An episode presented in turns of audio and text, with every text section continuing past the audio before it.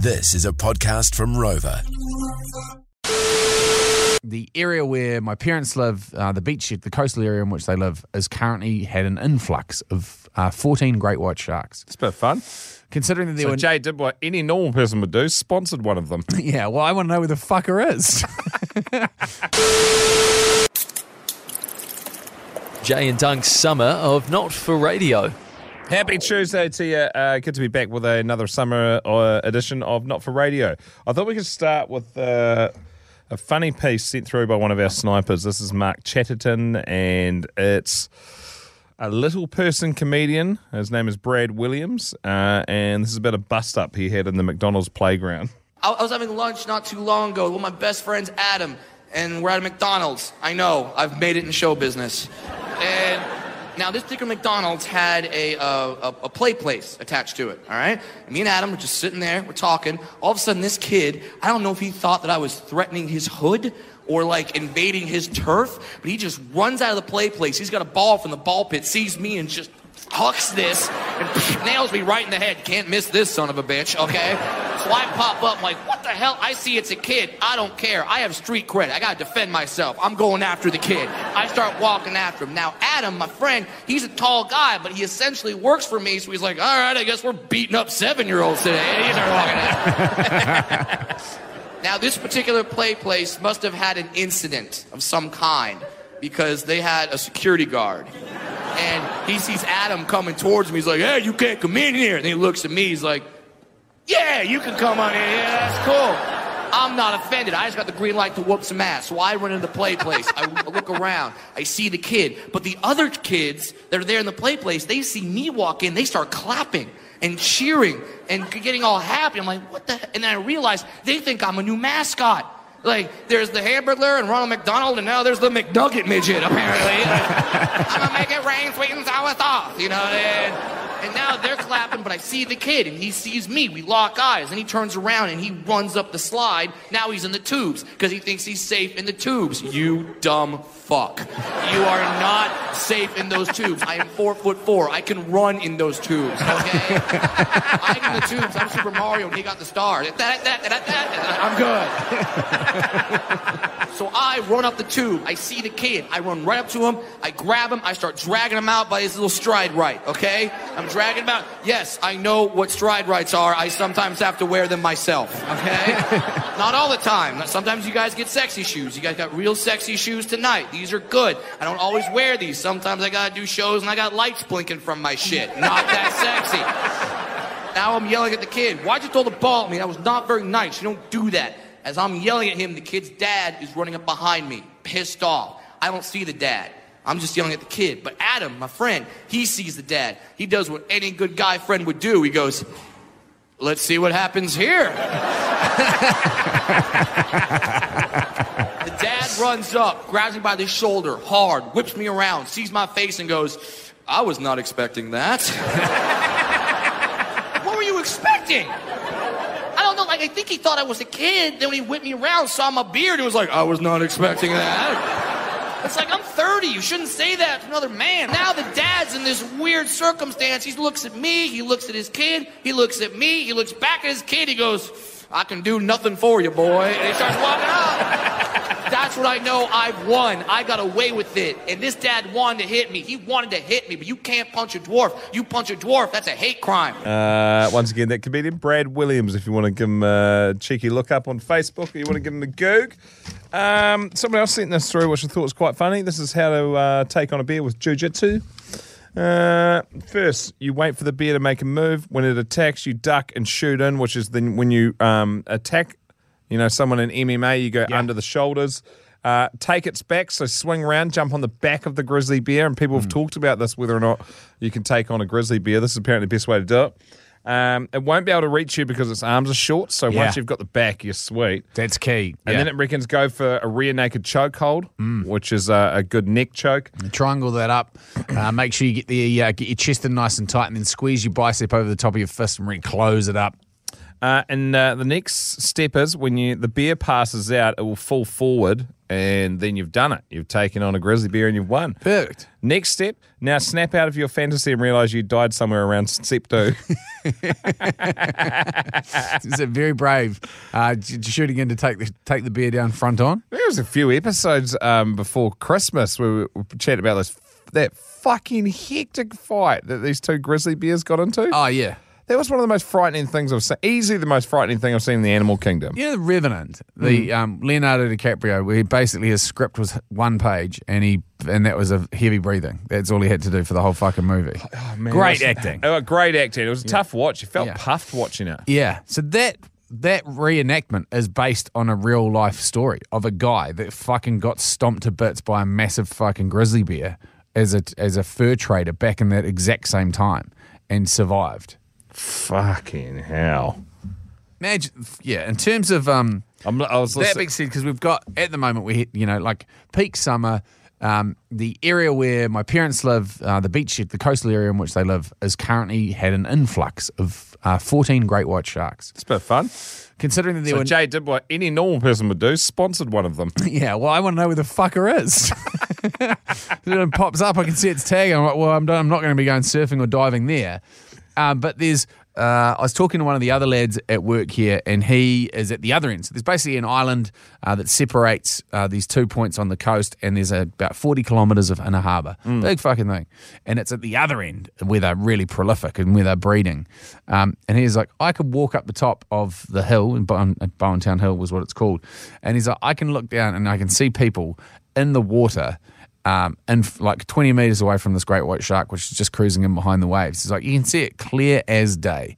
If you're up in the air, and that's what, if you're a stand up paddleboarder, you can see way more sharks than anybody else. Isn't that an indication that if it wanted to fuck you up, you'd be gone? Oh, a handy. Yeah. that being said. I would run into. And mako would be the only, uh, yeah, I mean, they're the only ones that we really get here. Tiger sharks also be very niggly, but we don't often get them in New Zealand. But great white sharks have the ability, because they can pump blood, um, warm blood into their brains, to go, I've changed my mind, you're fucked. After being cool with you for two and a half hours in the water, yeah, no, I'm done. You're fucked. Like, you're on the plate. Yeah. They can make a decision like that. Yeah, jeez, I you, I mean, you've been in a helicopter above waves before. I remember um, going uh, from my sister's wedding. She was down near Byron Bay, um, which is just south of the Gold Coast in Australia, and uh, we were flying back in the SeaWorld helicopter of all things, and that was the same thing. I probably saw. I mean, they got shark nets and shit there, but behind the shark nets, you know, where there's people clearly swimming, um, maybe thirty sharks along the Gold Coast beach. Yeah, well, most of the shark nets don't run parallel to the beach. They run uh, straight out because that's how you pick up sharks because they don't swim straight at the beach. They swim along. Which you go, well, there's a shark net, but they're fucking, they just. It's just angry, pressed up against it, wants to leave, and now he's looking at my legs and when I'm swimming. Yeah. Gonna fucking smoke me. Light and fresh for summer. Jay and Dunk's not for radio. Uh, this one here from uh, Sniper Jace, uh, sorry, James Hook. What's the weirdest shit you've had to explain to a member of a younger generation? A while ago, I had to explain that back in the day, we didn't have porn on the internet. If we wanted to see some Teddy Bojangles, we had to scour wooded areas and railway sidings in the hope that you'd hit gold and discover an old discarded jazz mag or some analog porn, as I now refer to it. There was no shit. When we were kids, we found exactly that. There was like a railway shack uh, next to the fresh fish market in Tauranga, and it had like a couple of shitty stick mags in it. And as kids, we were like thumbing through it, like "Oh, classic." But what you don't think about is some Some grubby dudes that jizz all through the pages. some grubby bird has been whacking off in a shed next to a railway track. Or is he going, I've only used a page here, the rest of the book's good, but I've seen it now, I'll leave it for someone else? Is he a polite pervert? I've never, I've never crunched the numbers on on a stick mag and how many times it's been passed around. When asked if after we found it we would then take it home, I also had to explain that this wasn't the etiquette of the at the time. You either deferred it to the old memory wank bank, or if you were one of those kids, excuse yourself and retired to the undergrowth for a game of pocket billiards. they questioned who would leave porn there in the first place. With a slight tear in my eye, I nostalgically replied, "Legions." And so the question was posed: the weirdest shit you've had to explain to the younger generation. Uh, this one from Simon Hewitt. Uh, parasitic worms in humans. The 11 year old was mortified. Fuck. Always check your sex. Mate, have you've seen someone was saying you used to put flour in your undies? So when they come out at night to breathe out of your bum hole, they get all dusted and flour and they just look like kind of string calamari in your undies in the I specifically remember mum looking at my bum hole with a torch when I thought she thought I had worms because they come out at night time. They go out of your anus. Uh, Caleb's like, holy shit. You never had worms, There Caleb. Is. Imagine the worm that's running in Caleb's rig. There's No, fucking there's 'cause I'm- seven foot of fucking real estate there. But no, I'm not a grubby cunt. That's why. No, I don't know. They just do the rounds when you're younger. I No, don't I, I, I was being silly. Yeah, no, no, they do. I know there was lots of kids like there was a worm outbreak at school and shit and fucking. friggin' hard to get Do you on top remember of. um, fucking cooties, fucking head oh, lice? nuts, mate. Oh, my, my kids have had it like 20, 30 times. Have It's they? Unreal. Yeah. Yeah, it'll just go I round never, and round I never round and round. understood how those things fucking because you could never see them, eh? And they reckon they like swing like George of the Jungle from one head to the other. Yeah, they, They you can see jump them. quite far. Yeah, you pop them between your fingernails. Yeah. eh? Yeah, and you've got to, you've literally got to properly fucking gas them with like a tea tree shampoo, and then we've got a nit comb, and they're just absolute bastards of things. Yeah, man. And then you got to wash all the like wash all the kids' freaking sheets, and because they're twins in the same room, like if you clear them out of one kid's head and you're the other, you go, mate, you're getting your hair washed as well. I don't have them. Well, fuck you will. So tough it's luck. just easier to give your kids zeros, eh? How do you get worms, Even with zeros, you still get them. So worms, you basically pick them up. Parasitic worms, you can get them through um, food, or you can get them under your fingernails if you put your, f- hands in your mouth. Yeah, Hmm. picking your teeth, any of that sort of stuff. You pick them up from anything. You can get them off fucking keyboards, bench tops, fucking sponges. Well, I've got benches. fucking nubs for nails, so it looks like I've got a massive worm running on inside. Uh, yeah, well, uh, There's a great, there's a great pick on. just a heads up, guys. You get them fucking anywhere. Have a great day. Yeah. there's a there's a, a real crook one on um, Nature is Metal, and it, and it's a great picture. Not a great picture. It's a fucking horrendous picture I think of I a remember the black one about bear yes. with a About um, three meters of tapeworm coming out its ass. yeah, it is it is crook. And so basically, what ends up happening? So the vicious cycle of that said tapeworm in the in the black bear's nuss is uh, that that it will they basically get the get the tapeworm larvae in their bodies, which then is the ultimate host for them. And then they oh here I'll read the actual thing so it'll give you a proper description so it doesn't make any sense. Here we have a black bear who's in the throes of passing several lengthy tapeworms.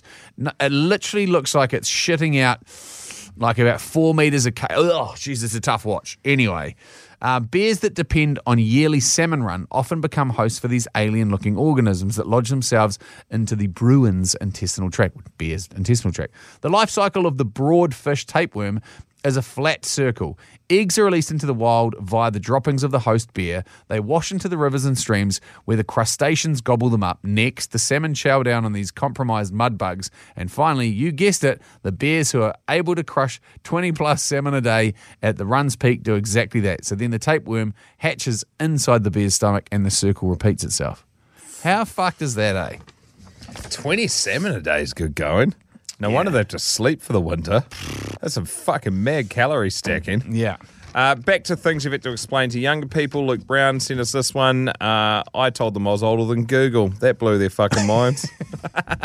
I'm older than Google. yeah, same. Uh, this one from, from Stuart Ramsey uh, that you arranged a time and a place to meet people for a night out days in advance, sometimes weeks and even months in Yeah, advance. back in the day, you would call up on the landline. You'd be like, you'd have to ask your mum whether or not you were allowed to call somebody else, and if they had their number, and if Hmm. they didn't have their number, you'd look up in a physical phone book, and you'd scroll to their last name and get it, and be like, I think that's where they live. Then you'd ring through. Their mum would answer your mum calling, and then the phones would get passed over the kids. Then you'd invite them to the movies in two weeks' time, and say, I think, uh, according to the newspaper, which we've got at our house, it's going to be on at two thirty uh, on the afternoon of the twenty seventh. Can And you the- come? I'll meet you there. yeah, and you you would drop your kid off, and then the other family would turn up, and you wouldn't even have to exchange. You just basically they would just wait there, Mm-hmm. and that's exactly it. Yeah, if you'd you'd tee this catch up um, months in advance, then showed up, not ever for a second questioning whether they would be there or not.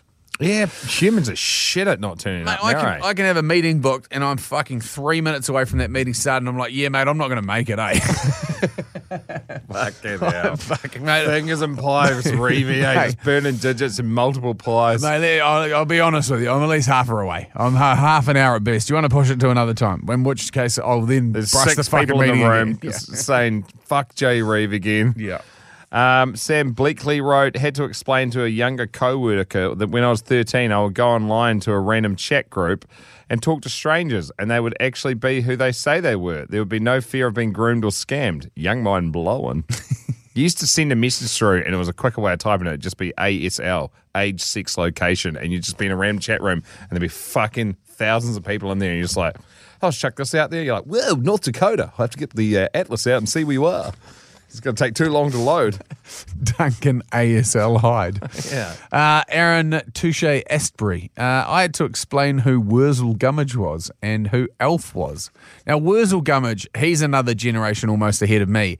Alf from the Melmacian race who loved to eat cats. Yo, Willie. Great memory. Yo, Willie, haven't had one of those for a while. Mate, it's so good. He was like a big. he looked like a. Why did he look like a? He looked like a foreskin with hair. He did with fucking eyes like just like a millimeter apart. Yeah. He loved to eat cats and he used to chew cats all the time. Great though. Uh, and one final one here. Dave Land had to explain to a friend's daughter at around uh, 12 at the time she was how manure is spread on fields to provide nutrient for soil and having to break the news to her that every single vegetable or cereal she'd ever eaten had been grown in shit. hey. Hey. On that note, we might leave it there for another day. We'll be back tomorrow with another Not for Radio podcast, the summer edition. Hopefully, your day's going well. Have an absolute ripper for the rest of it. We'll catch you tomorrow. While everyone else has buggered off, we haven't. Jay and Dunk's summer of Not for Radio.